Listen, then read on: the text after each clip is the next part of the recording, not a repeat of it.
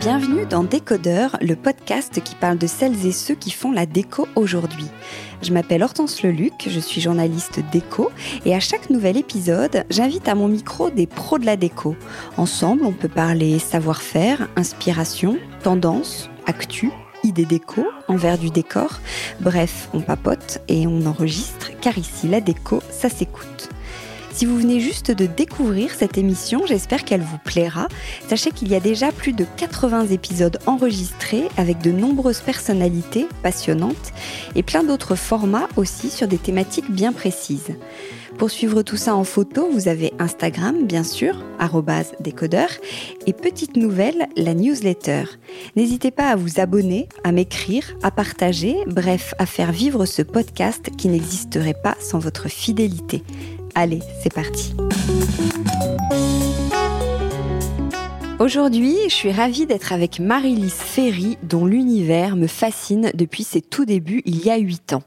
Avec Magic Circus, elle crée des luminaires aussi beaux allumés qu'éteints, au volume démesuré mais tout en légèreté, dans un style à la fois contemporain et ludique, pour ne pas dire un peu féerique et décalé, mais toujours ultra bien pensé avec d'excellents artisans minutieusement sélectionnés.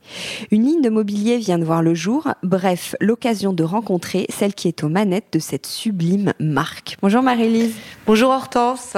Juste un mot pour dire que nous enregistrons à l'hôtel Lancaster. C'est vraiment un très bel hôtel, donc merci à eux de nous recevoir. Euh, J'en profite pour vous dire que leur jolie terrasse est en place, au calme, à l'abri des regards, euh, alors qu'on est à quelques mètres seulement de, de l'effervescence des Champs-Élysées. Et cet été, ils ont décliné tout un thème autour de l'Italie.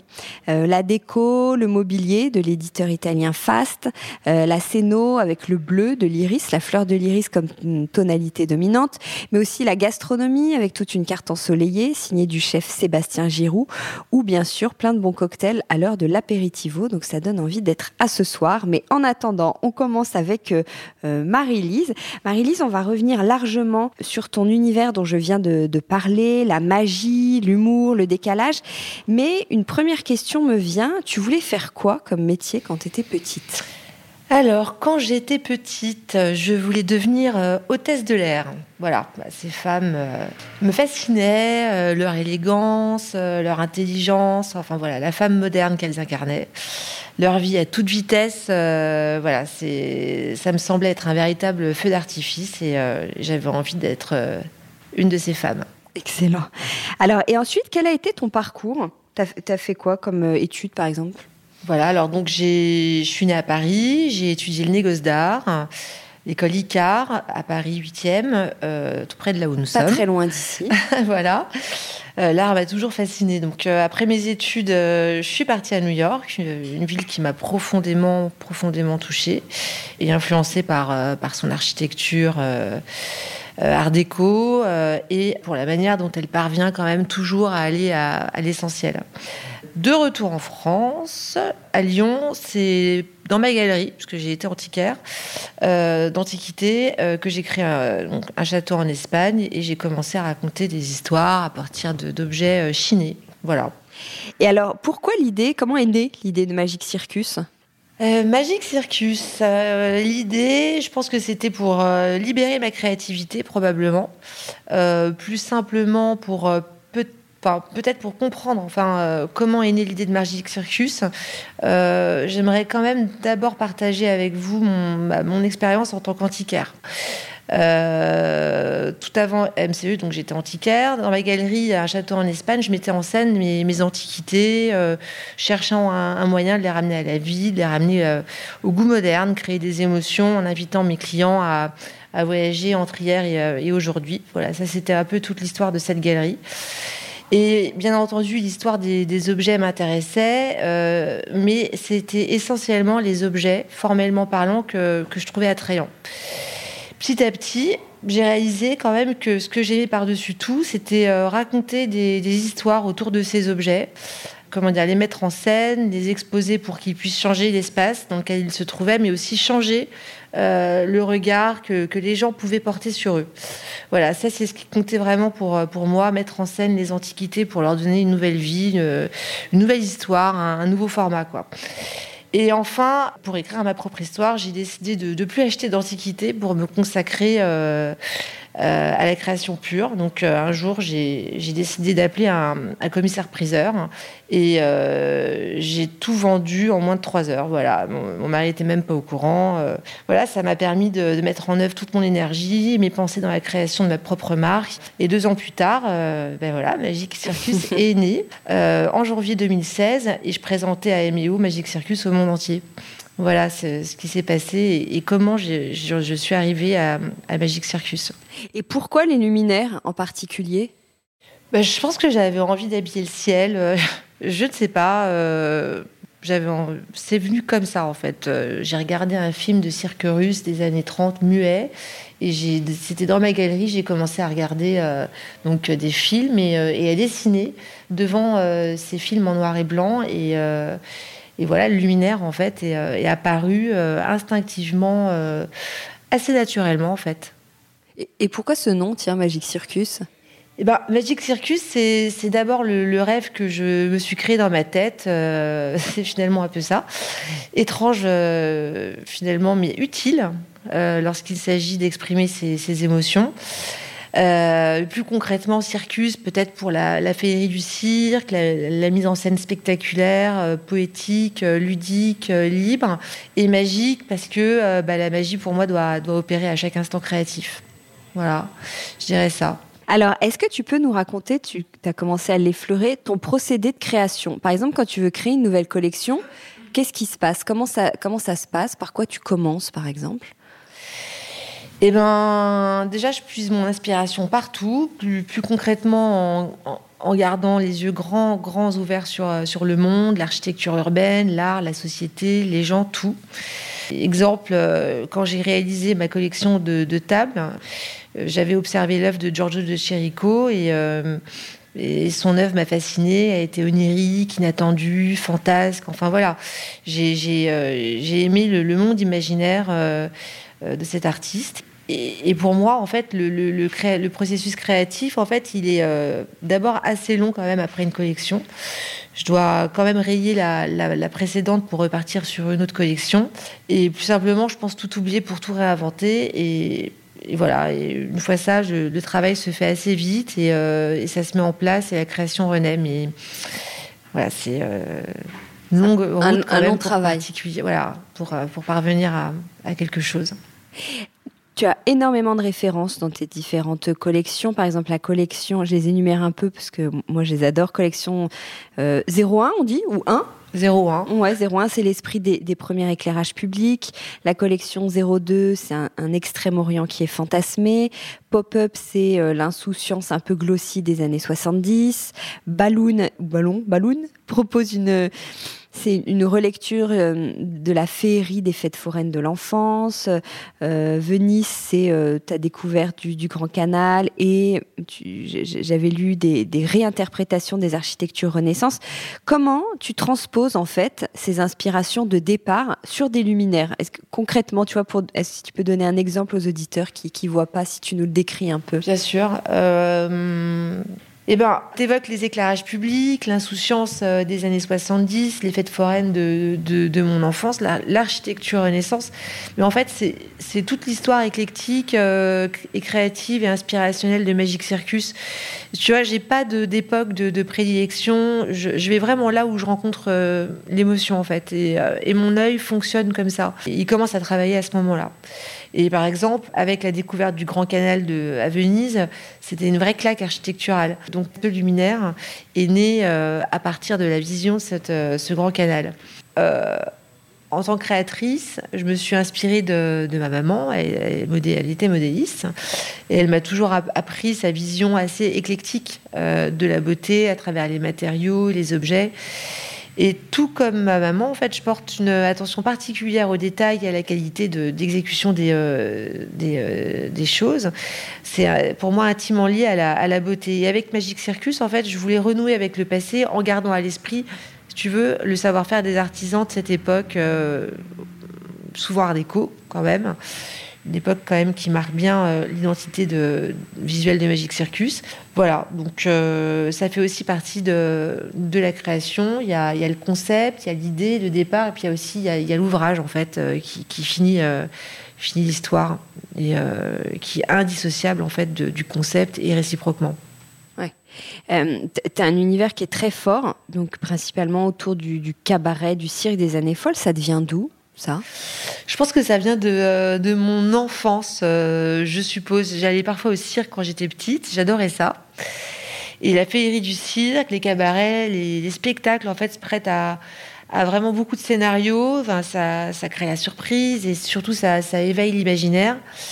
Et je crois que la relation directe, en fait, entre bah, ces souvenirs d'enfance et mes créations, c'est que comme le, le cirque ou le spectacle, je pense que je, à travers mon travail, j'invite aussi mes créations à se réinventer et à se placer là où on, ne les attend pas.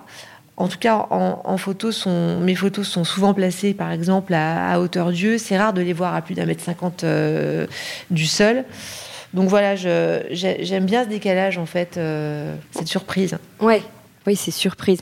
Et tout ça, cette fantaisie, cet humour, ces décalages dont tu parles, toujours dans un style qui est très très léché, enfin ultra élégant, voire un, peu luxe. Comment tu réussis à faire cohabiter ça, l'humour et le luxe? Ben, déjà, je te remercie pour, euh, pour ces compliments. Pour moi, l'humour et l'élégance, euh, c'est déjà très important dans la vie de tous les jours. Je parle pas seulement de l'élégance esthétique, mais surtout de l'élégance de, de cœur. Et, je pense que je me prends pas trop au sérieux. Ça va, j'ai de la chance. Je suis, euh, je suis, je suis heureuse en tout cas que mes créations bah, retranscrivent cet aspect sensible et humain de ma personnalité. Euh, pour moi, c'est un signe distinctif euh, fort que, que, je trouve assez rare et, et, intéressant, en tout cas à tout point de vue. Alors merci. et t'aimes bien jouer avec les matériaux, les contrastes aussi? Oui, d'une certaine façon, oui. Euh, j'aime bien jouer sur l'équilibre, la légèreté, euh, des lampes parfois très très très volumineuses euh, pour les rendre finalement assez théâtrales, ludiques, en tout cas inattendues. Voilà.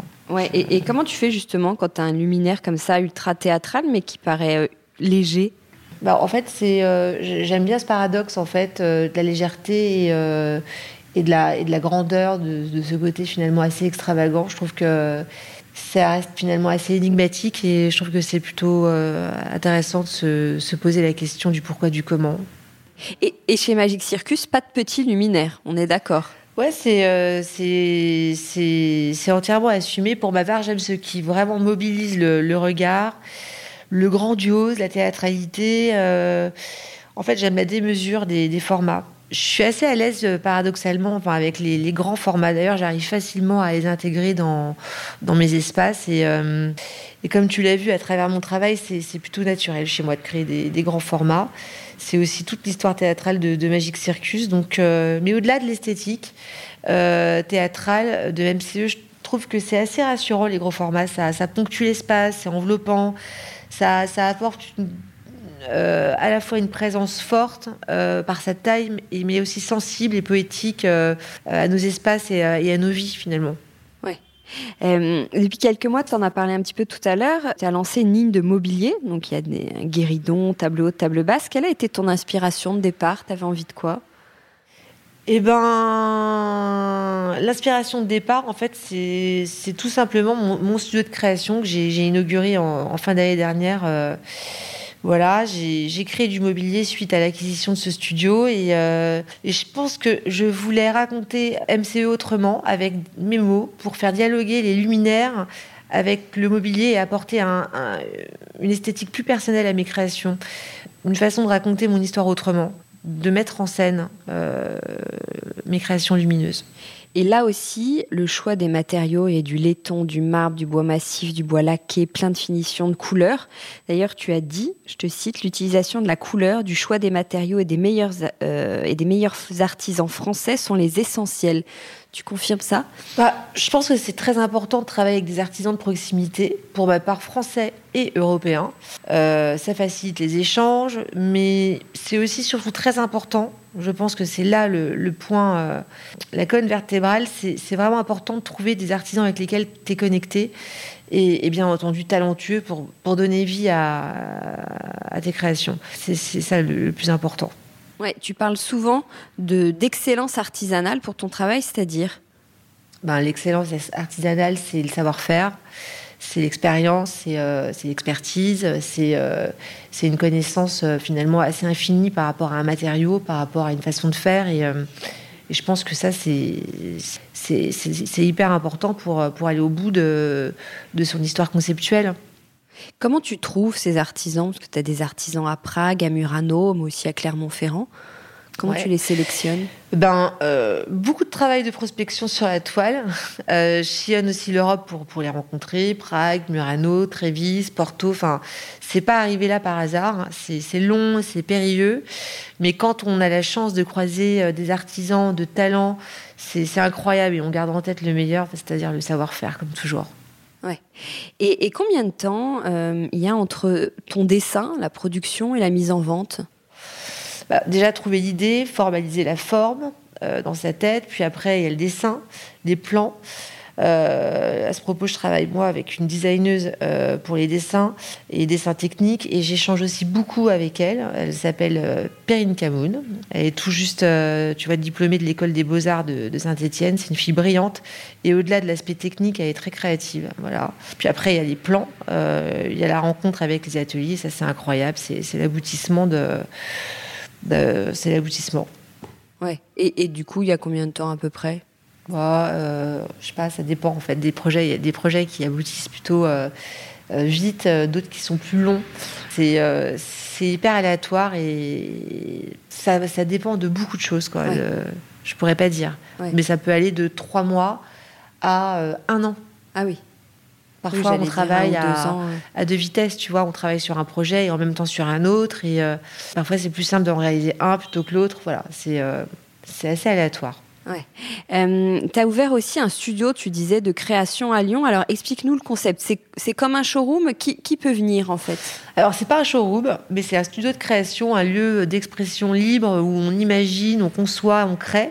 Ça va du concept d'objet à la maquette en passant par le, dessin technique. C'est vraiment un, c'est un lieu où je peux recevoir mes, mes clients architectes euh, sur rendez-vous où se trouvent aussi mes, mes créations, mais c'est surtout un espace sensible, créatif et, et, inspirationnel dans lequel je crée. Voilà, c'est pas un showroom. Euh, pas un showroom. On retrouve en tout cas toutes tes, tes pièces. Et tu sais toi aussi qui l'a décoré, non? Qui a fait tout le. Ouais. ouais. il est canon. J'avais eu la chance d'être invitée à l'inauguration et c'est vraiment euh, hyper inspirant. Et pourquoi Lyon?